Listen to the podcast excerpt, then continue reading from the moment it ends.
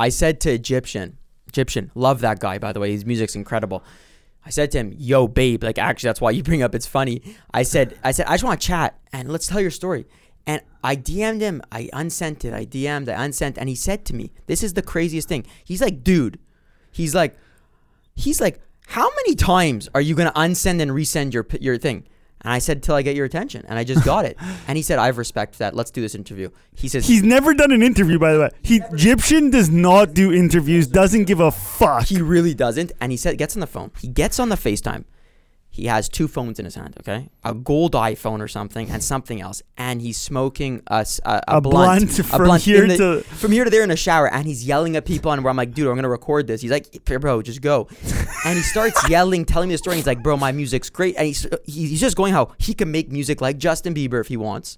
But he chooses not to because he enjoys the art of musician. And then I start saying, okay, this guy's really got something interesting. And I was like, tell me your story. Anyways, I got to take a call. He midway through the call, takes the other call and goes, starts talking for 4.5 minutes. Doesn't excuse himself, hangs up and continues going. And I said to this guy, I love you, man. I fucking love you. I sent him a sweatshirt. He wore it. He's like, dude, I like your persistence and you not caring. And that's why it's so relevant when you're approaching things, not to overthink things. Whether you're messaging someone, if that's a celebrity, if that's your friends, that's your family, it doesn't make a difference. Go in and treat it like a normal human. And I know people say it all the time, but they don't do it. They always think, oh, should I send this an email? Should I send that? Fuck it, man. Just send what your gut tells you to send. Yes. And start doing that with everything in business.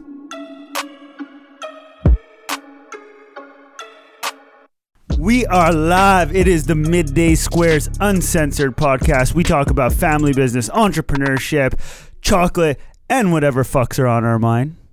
As always, we love hearing from you. So hit us up at middaysquares.com/podcast questions. Ask us anything, and when we say anything, we literally fucking mean anything. Today is a different style episode, and that is because our queen, a.k.a. the Panda, a.k.a. Jake's sister, a.k.a. Leslie Carls, a.k.a. she doesn't lift her legs when she walks. She slides the legs. Is in production, and it's a big day for us. What's happening in there? So we're finally starting our machines. After 2 years being in business, we're changing our process from handmade to semi-automatic to now fully automated. So which is fucked when you think about it. It's fucked. No, I just had a full conversation with a friend yesterday, one of my good friends, and he was just like, yesterday he's like, what the fuck, man? Are you saying that the bar is gonna be made by machines? And I said, bro, yeah. He's like, that's fucked up. So for the record, everybody listening, Jake and I have not seen these machines. Like, this has really been Les's project. I don't know if I'm going to cry when I see a square come off the line. It's going to be shook. Or because I'm going to be so fucking shook, I'm going to just be frozen. But the idea that nobody else has this line, that's another fuck. That's cool. Thing. I never thought of this, though. This is the cool part. So we didn't have the machines. We had the facility, right? So it was an empty space. With the way we make our bar. So I didn't feel it, Then the machines came, and it kind of was like cool. Big toys that came in, huge toys, actually. Like, you should have seen how people brought them, and that's a whole process in itself. What is that, like $20,000 to just bring in product? Yeah, I think the bill was like 15 grand to literally transport it 7 feet. So I was kind of like amazed by it. But then still hasn't hit me to the heart. It's like, cool, yeah, we have now big machines, but they were idle, and that's because we couldn't bring our engineers. Long story short, now when we're going to watch the bar come off of it, I don't know if I'm going to cry either, because I don't know what I'm going to feel, because that's the real deal. That means that the product, all the work that went into it, its own custom line, no one has.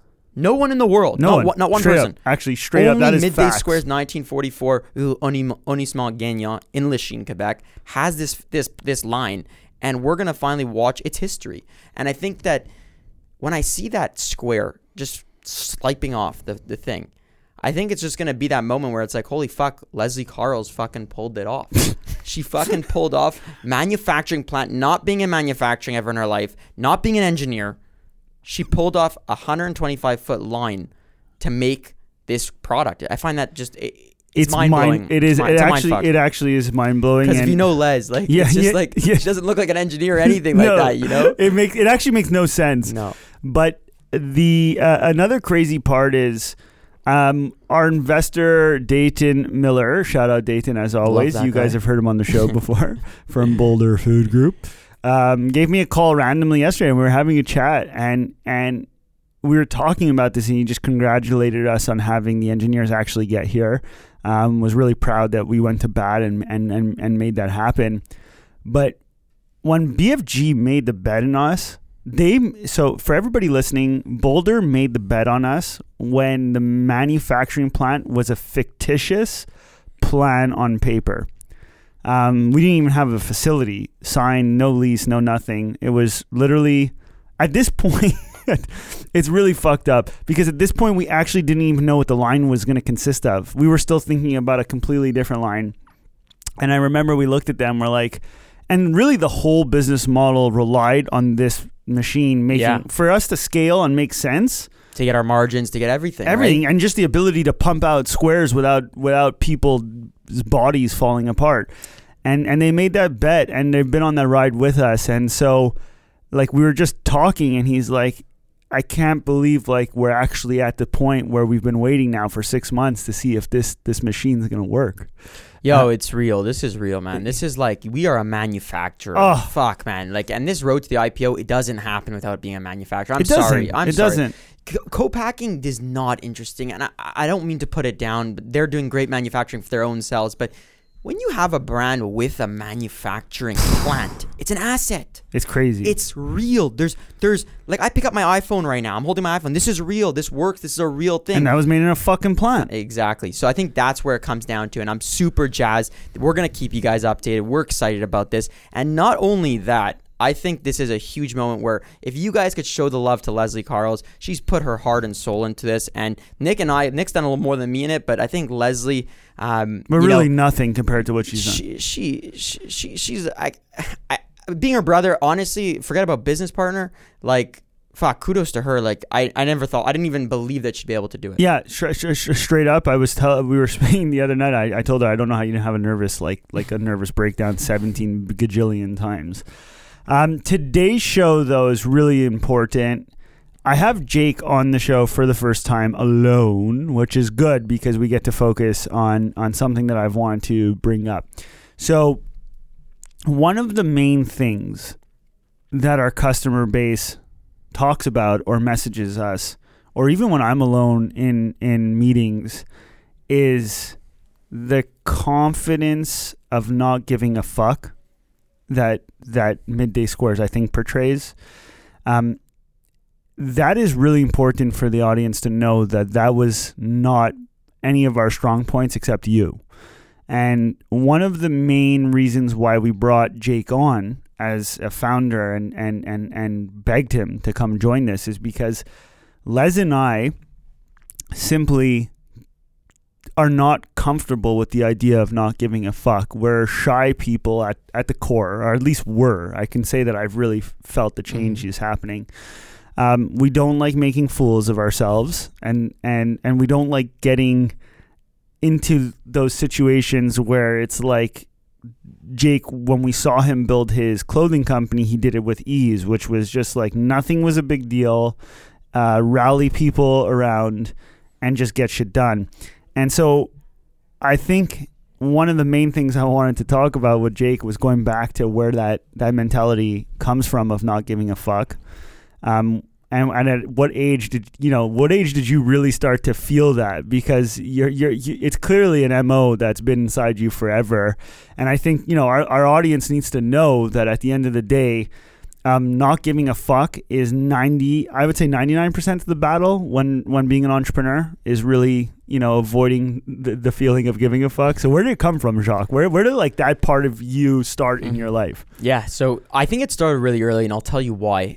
Now that I'm really looking back at it, when I was in high school, like early high school days, I realized that being the class clown was, in my opinion, the hottest thing. It got me attention. It got me, people liked it, people disliked it. I started feeling all these kinds of emotions and I used to get thrown out of class and I thought, oh my God, like people always be like, oh my God, you're gonna go to the principal's office. So I'd go, I'd have a conversation with the principal. You'd have a great time. So I knew that the consequences weren't so bad to not give a fuck in the classroom. So what ended up happening is misbehaving, playing music on the laptop and throwing other people under the bus, just all this stupidity that made noise and got people to like me. It actually didn't have that bad of consequences. So then I took that concept and I went to CEGEP, which is our grade 12 here in Montreal, for those of you who aren't from here. And there was a stricter system. And then again, the same thing happened. I got in trouble. I think one time someone farted in the class and I started laughing hysterically and everyone else started laughing. So I started to see the benefits of kind of being that different, not giving a fuck character. And this is all in the schooling system. So we talked about this last thing. And then I went to college. And then now you've explored independence. Yeah, Western University, actuarial science. First, I went in there with the opposite mentality. The first 2 weeks, like I said, were really rough on me because I was in a dorm. It was a really new environment for me. I was in a small one, basically a one-bedroom, I would say, with two beds. And it's the worst. It was tough. No, it was cringe. Yeah, I did tough. It too. I did. And you had to get out of your shell. So the second I got out of the shell and started not giving a fuck and being Jake, who I actually was in high school, in college, in CEGEP, everything started to work out. Everything. So I mean, like, I started gaining groups of people, networks started building. I started having things to do. I started not thinking about everything that I was stressed about. And that was the moment I realized the second you stop giving a fuck about anything, there's only benefits to arise, because if you understand what the consequences are, so you always got to think about how deep can it go backwards? If you know how deep it can go, it won't affect you because you know it. Especially, I think the key piece here is that it's the one thing about not giving a fuck is if your foundation as a human is built from the right foundation, where you are generally a good person that has good morals. I think not giving a fuck is like pouring gasoline on a fire. It's the most rewarding thing you can do because it really sets you free in the world. So I think you brought up a great point. Growing up, where a nurture, I'd say, is the word. And my mother and father, they're very different people. Johnny, extremely different. We called my father Coach Johnny, and my mother's Felicia. You guys know, hello vlogger. She writes our Polaroids here at Midday Squares. So my mom was always like stricter in the sense of like, kind of like, she'd always like bail me out type of mentality. Okay, she like, still bails you out. Yeah, she still does. I get thrown under. For the record, Jacques, a 28-year-old that lives at home. 27 that lives at home. Love it, and his mom still bails him out. Yeah, my mother, tries to get involved in my relationships too. But my father, what I watched about him growing up is he'd do a lot of business in foreign, countries, and he would negotiate and he'd walk away from the table and act like not giving a fuck, and he'd get his way every single time. And I mean, like, he was getting price points that like the biggest retailers in the world were unable to. Still till this day, by the way. Still to this day. So shout out to Coach Johnny. And I watched him 20 years of this. Just consistent not giving a fuck in the negotiation room. He actually doesn't give... It makes me severely uncomfortable when I'm with him. No, I had to walk out one time. But when I learned from him, and I asked him, how do you do this? How do you do it? How do you not care? In a car dealership. We're in a car dealership, I remember. And he was buying a car. And he said, just watch. And my mother and I couldn't sit there. We couldn't sit there. He wasn't rude. But he didn't give a fuck. He didn't care what happened. And he said, I promise you, they'll call you back the next day. Guess what? They came back with a $5,000 decrease on a car that was $35,000. So think about that percentage. Yeah, it's a large percentage. So I think growing up and it's close to 15 points off. That's a lot. It's a lot, and they didn't have room to squeeze. So what I'm trying to say is, where you grow up, you learn a lot, you watch, you observe, and then as you grow into your character of who you're going to be, the individual Jake, for example, Jake the Rover. You either follow that path and take it, or you just keep expanding, or you go backwards. And I chose to keep expanding that mentality of not giving a fuck and always voicing my opinion, but with a kind soul. And I think that's important. That is the most important. Caring and being kind. This is going to lead us to the Chase and Hunter saga. So I really, a lot of people have heard Chase and Hunter on this show, but we've never really gone in depth. But before that, the caveat that I'd like to go is Corey, who you went to, I think he was in your fraternity. Glassman. Yeah, Corey. Legend. I whispered to Les and I, we were at one of our investors, and this goes back to how you have to choose the right investors, David Cinnamon, threw Leslie a 30th birthday. Oh. I mean, that's a class act. Just a class act. No, say it again. Say the point of the investor thing again, because I think a lot of people miss this one in everything. After going after money right away off the bat, instead of looking at the depth. The depth is that the people that invest in you must be people that you can hang with, that you can be on their couch with, where you can break bread with their family and enjoy. And here's an example of why. And the example is that David Cinnamon, who's one of our largest investors, sits on our board through Leslie Carls, one of the co-founders, my wife, Jake's sister, a fucking 30th birthday bash out of the goodness of his heart, and like didn't have to do that. And it was a phenomenal party. So fun. It was so fun. And the moral of the story is Corey, this guy that was in Jake's fraternity, said, and we didn't even ask him, whispered in our ear at one point, because you were doing something. He's like, the one thing I always envied about Jake is I'm not sure if he's not aware, if he just doesn't give a fuck. Didn't even know this. Yeah. But he goes, it's like, when we were in school, people just wanted to do shit for Jake. He goes, nobody ever wanted to do stuff for me. Everybody wanted to do shit for Jake. It was always like you had girls that wanted to like help him fold his clothes or do his laundry. I was very bad at that stuff. Yeah, but like, and what he was saying was that nobody asked. He never asked anybody, but the fact that he just was like so nonchalantly trotting through life like a gazelle, it just attracted a lot of people. I thought that was super funny. So, okay. So you get out of university and you have this idea for Chase and Hunter. Where does that even come from? Honestly, I came out of university not knowing what the fuck was next, and I can't tell you how stressful that actually is, and I didn't want to admit it because again, I didn't want to admit. I hate this word, but I didn't want to admit failure or weakness. But now I appreciate weakness and failure a lot more going through experiences where I've experienced them. So I came out of college and I didn't know what to do, and I was like, what can I do? I didn't want a job because I wasn't ready for a job. I had no skills, nothing. I didn't know how to punctuality. I didn't know anything. You had no perceived societal skills. Yeah, sorry, perceived societal. Great answer. That is the thing. Yeah, I love that. It's a lot of people leave university thinking they have no skills, and the reason why they feel that way is because society has told them these are the skill sets you should have to be successful in life. And actually, those skill sets, in my opinion, are actually like the way to surely not succeed in life. And then you have all these other talents that a lot of people will have, and they're like completely bamboozled by the fact that they don't even know that these are talents because they've never been told that this is a thing that's good. So perceived societal stuff. I agree. Okay. And a lot of those other skill sets, they're not awarded. No. So networking is actually not awarded. Zero. In a corporate, they do these networking events. I can assure you this, to get a job, I remember, and I couldn't go to it because it wasn't Jake. You show up in a suit. That's not me. Yeah. I'm not going to fake it. I'm not going to be inauthentic because then they're going to see right through it and they're going to can my ass. And my confidence is going to go right down the drain. So what I learned is I came out of university. I said, I didn't know what to do. My brother, Casey Carls, another entrepreneur, very different than us, the way we do our business. But still a great entrepreneur. Toy inventor. Yeah, you could be in different ways, but he's a legend. Anyways, he approached me. He's like, let's get into business together. Tried to do this thing with candles. Didn't make any sense. Kickstarter. Casey had all these hidden agendas with me. He wanted to use me as the runner, the runner, but not in the way he knew I was able to not give a fuck actually. So he's like, go do all this shit. And anyways, didn't know a single thing from sourcing to anything like that. Failed on every single occasion I had to do. Missed every deadline on all those things. But here's the part though. Here's the crazy part. This is the part. Okay, so I remember seeing this happen, and Jake, everybody knows on this show, operational execution is not Jake's forte. No. So they go on, but it's definitely becoming that. But we're talking, this is already years ago, and they create this candle thing, okay? And but the one thing with Jake was like, I remember you're like, okay, if I'm gonna do this, it don't matter what the fuck I'm selling. I'm making this brand lit. Yeah. You're like, I just cared about the brand. Yeah, you didn't give a shit about nothing about the product. I didn't even like candles.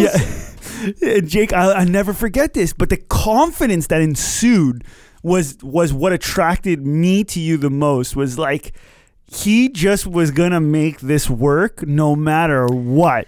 I think we forgot a big part of where the confidence came from. When I did my fitness camps outdoors, my boot camps outside on my parents' driveway, I used to take my shirt off. I used to blast music at 6 a.m. And I used to do things that I knew was always related to humans. So I would go knock on my neighbors' doors and tell them, come out. Come out, free sessions. Because I knew I'd be playing the music loud at 6 because I didn't give a flying fuck. And guess what? It worked. It gave me confidence to do things and try things. But this again goes back to the not giving a fuck. Like, you guys, you have to understand, everybody that's listening, I'm going to set the stage for you. Jake grew up in this like small suburban area that's very quiet very quiet. Proper. Don't fuck around. There's old people around. Yeah. Literally turned his boombox the whole summer. It's not like it was there every day and being brought down. He turned the whole driveway into a fucking gym. It was a scene. There was pull-up bars, bench presses. It looked literally like Gold's Gym in California. Outdoors in the middle of Venice. This small suburban area that, like, let me tell you, would not fly with a lot of old people. And but just would stare people down as they'd walk by. When you were training, you would fucking look people and be like, yo, what up? I'd pull them over in the car and I saw someone yesterday. They said, oh, were you that dude that was doing that like crazy shit outside in that suburban area? And I was like, how did you remember? That's so many years ago. He's like, how could you not? You were the loudest person on the block. And this is a place where everybody would call cops or security. Yeah. And no one ever did that. That's what's crazy. To me, that is what is crazy. And it was 4 years of it, baby. It was every summer. Sorry, 3.5 years, 3 summers. Every summer I came home from college. So that gave me the confidence, really big confidence. And when I came to Chase and Hunter, I didn't know how to run a business. Let's be honest. I didn't even care about the products. I didn't care about the clothing after that turned to. What I cared about was gathering people. This is important because people... It's the most important. Yeah, because these people were able to build the brand. And from that day until today, till Midday Squares, right? Today, let's say it's Friday, October 9th, I think, or 8th, whatever. I single-handedly knew that if you can make a human connection with somebody, if you can connect with someone, they will connect the brand that you have with other people that they know. They will be proud to share it. So if you can't do that, and that comes with not giving a fuck, because most people give a fuck. And when they see someone in that outer box and they're like, how does this person do what the hell they're doing? How do they not care? They start to, I hate the word envy, but they start to love. They start to be curious. And even if they hate you, they still love you. It's love. Yeah. Love is hate. Yeah. And what I mean by that is it creates this emotion. So when they have that emotion, their urge to let it out, to share it. And I think when you start to realize the domino effect that can come from it, you say, okay, how can I scale this motherfucker? Yeah. Excuse my language. Yeah. No, it's the truth. Because everybody... How much hate did Chase and Hunter get? It was out of control. Yeah. But it was hate because you were so provocative and in people's faces about it that people couldn't handle that you were walking around as if the brand was Nike at the time. Oh, it's the hottest thing. Because it was clothing. And it turned into clothing. It was a smorgasbord of all sorts of things. But so this was what goes back to that confidence is you would... So you had like literally half the NFL that was just on speed dial with you on text and everything. You had Sophie Turner wearing your shit, fucking G.O.T., biggest star of the moment at that time. I had the song Stacy's Mom has got it going. You had Stacy's Mom, you had Egyptian. The song Hold Egyptian was the biggest legend. He gets on the camera. You got to say this story. He gets on the camera for a FaceTime interview. I don't know what I was selling. Why was I interviewing these people on FaceTime? Wait, can I caveat before? Yeah. For like 4 or 5 weeks straight at one point, every day I would come to Jake's house and he would be interviewing someone on Skype. No one till this day knows where any of those interviews went. Bad management organization. Yeah, but he interviewed probably some of the craziest people. But how you got them was the craziest thing. This is what you taught me, which was you would just hit them up and make no big deal about it and be like, yo, babe. The word babe in and of itself is crazy. But I said to Egyptian, love that guy, by the way. His music's incredible. I said to him, yo, babe, like, actually, that's why you bring up, it's funny. I said, I just want to chat and let's tell your story. And I DM'd him. I unsent it. And he said to me, this is the craziest thing. He's like, dude, he's like, how many times are you going to unsend and resend your thing? And I said, till I get your attention. And I just got it. And he said, I have respect for that. Let's do this interview. He says... He's never done an interview, by the way. Egyptian does not do interviews, doesn't give a fuck. He really doesn't. And he said, gets on the phone. Okay, this is the beauty. It's FaceTime. I wish I could... I'm able to find it to put it in this thing. We have to. I'm gonna look. My old computer might have it. So listen to this. He gets on the FaceTime.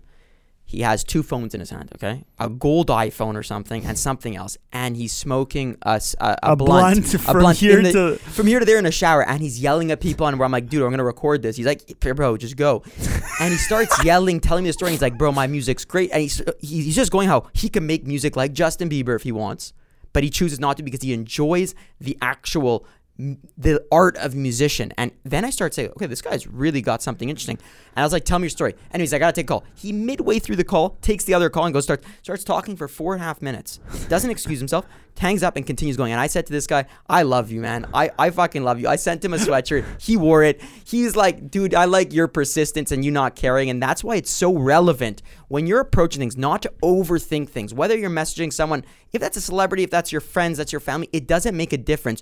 Go in and treat it like a normal human. And I know people say it all the time, but they don't do it. They always think, oh, should I send this an email? Should I send that? Fuck it, man. Just send what your gut tells you to send. Yes. And start doing that with everything in business. Yes. Hiring is a gut feeling a lot of the time. It is. And we're struggling right now with that. Mm-hmm. And I think that you bring that mentality with cautiousness to skill sets and other things like that. You have a caution to other things. You're going to fly. You're going to fly. Like that was one of the things that I really admired. And so again, everybody listening, like Les and I did not have this come natural to us.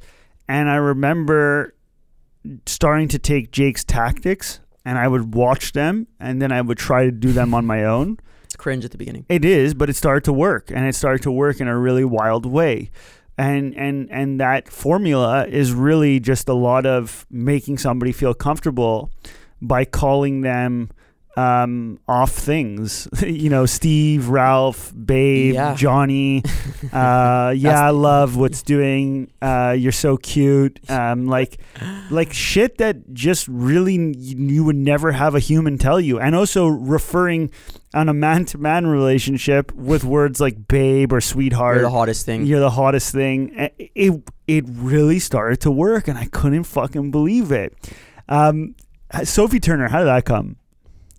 Oh, so someone someone that was part of my crew. That Queen helped, of the North. Yeah, Queen of the North. No, she wasn't part. She's Queen of the North, but someone with part of my crew wore a Chase and Hunter crop top to a photo shoot in Montreal. I guess they were filming X-Men. X-Men, yes, they were filming X-Men. So she was here and she saw it and she was curious. She's like, "What is it?" And the person's like, it's a cool brand. This guy started, blah, blah, blah, telling the story.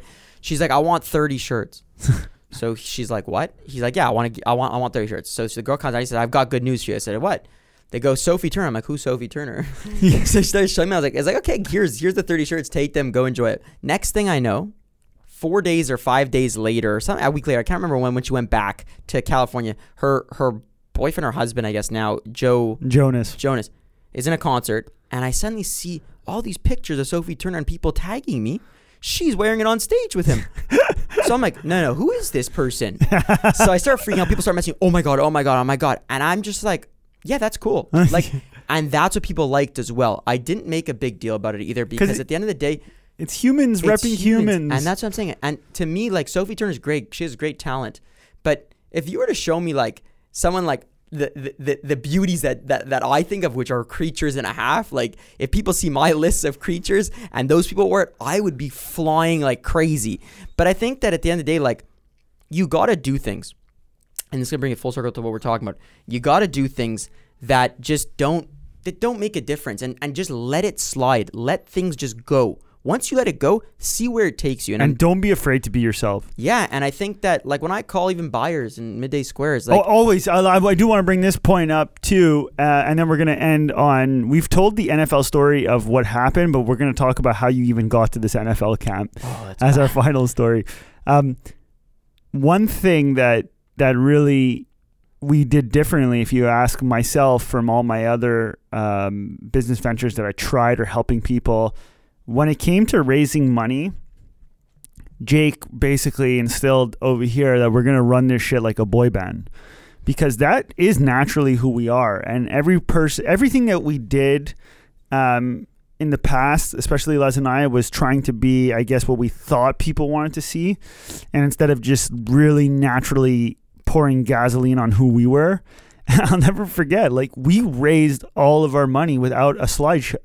Without a deck. Well, without a deck. We still don't do it with a deck. We don't have PowerPoints here. We have no PowerPoints. And that philosophy really comes from you and not giving a fuck, because if you are able to clearly tell your story and what you are trying to get across while making somebody feel something inside, you don't need a deck. You got to make the person feel something. And there's people that are just persistent and annoying. And no offense, like, to them, like, the great persistency, but they could frustrate you. And I have someone that I had to bar because of the frustration I was getting. What I mean by bar is I had to just stop answering because it wasn't making me feel something. It's making me feel angry. Yeah, it wasn't nice. So I think that you got to make them feel, and I think you got to bring up, especially speaking of investors, the first time we met in Boulder, Colorado, with the crew there, everyone. It was our first time ever meeting the whole crew.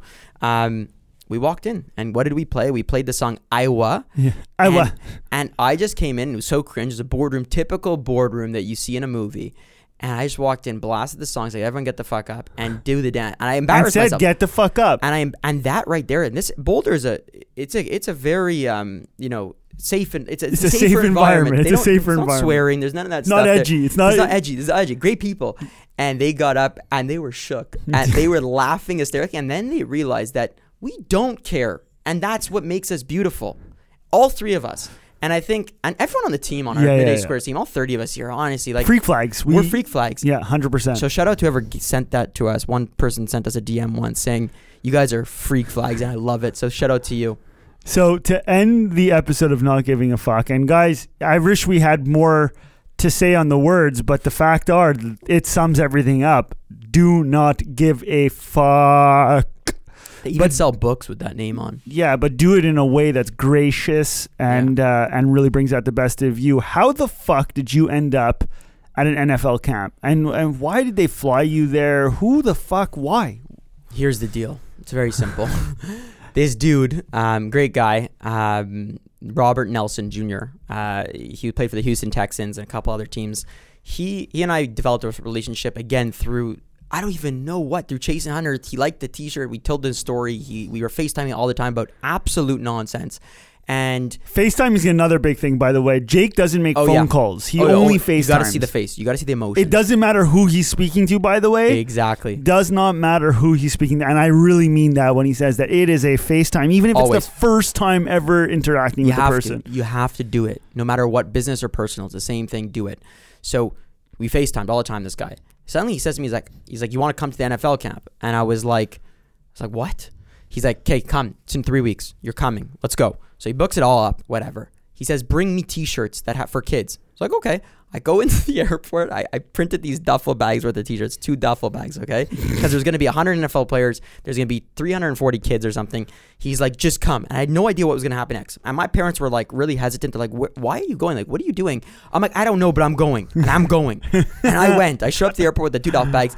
Went to customs. This is the best part. Custom agents goes, what's in the duffel bags? Because I was walking.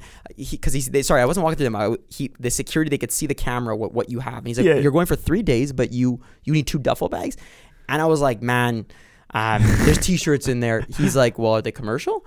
And I was like, man, like, yeah. Like, I'm like, yeah. Yeah. He's like, did you think of putting them through the proper process? And I was like, man, no.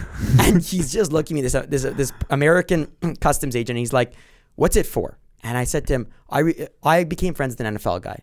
And he has a camp, and there's a ton of NFL players. And he's like, what team?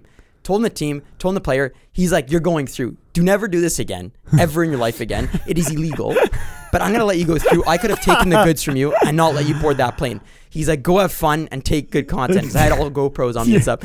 So he lets me through, so I'm fired up. I land. That's a great way to start the trip. Yeah, because I was sweating buckets. Yeah, sure. But I told him the truth. Yeah, I know. And I didn't care. With confidence. Yeah, with confidence. Dead confidence.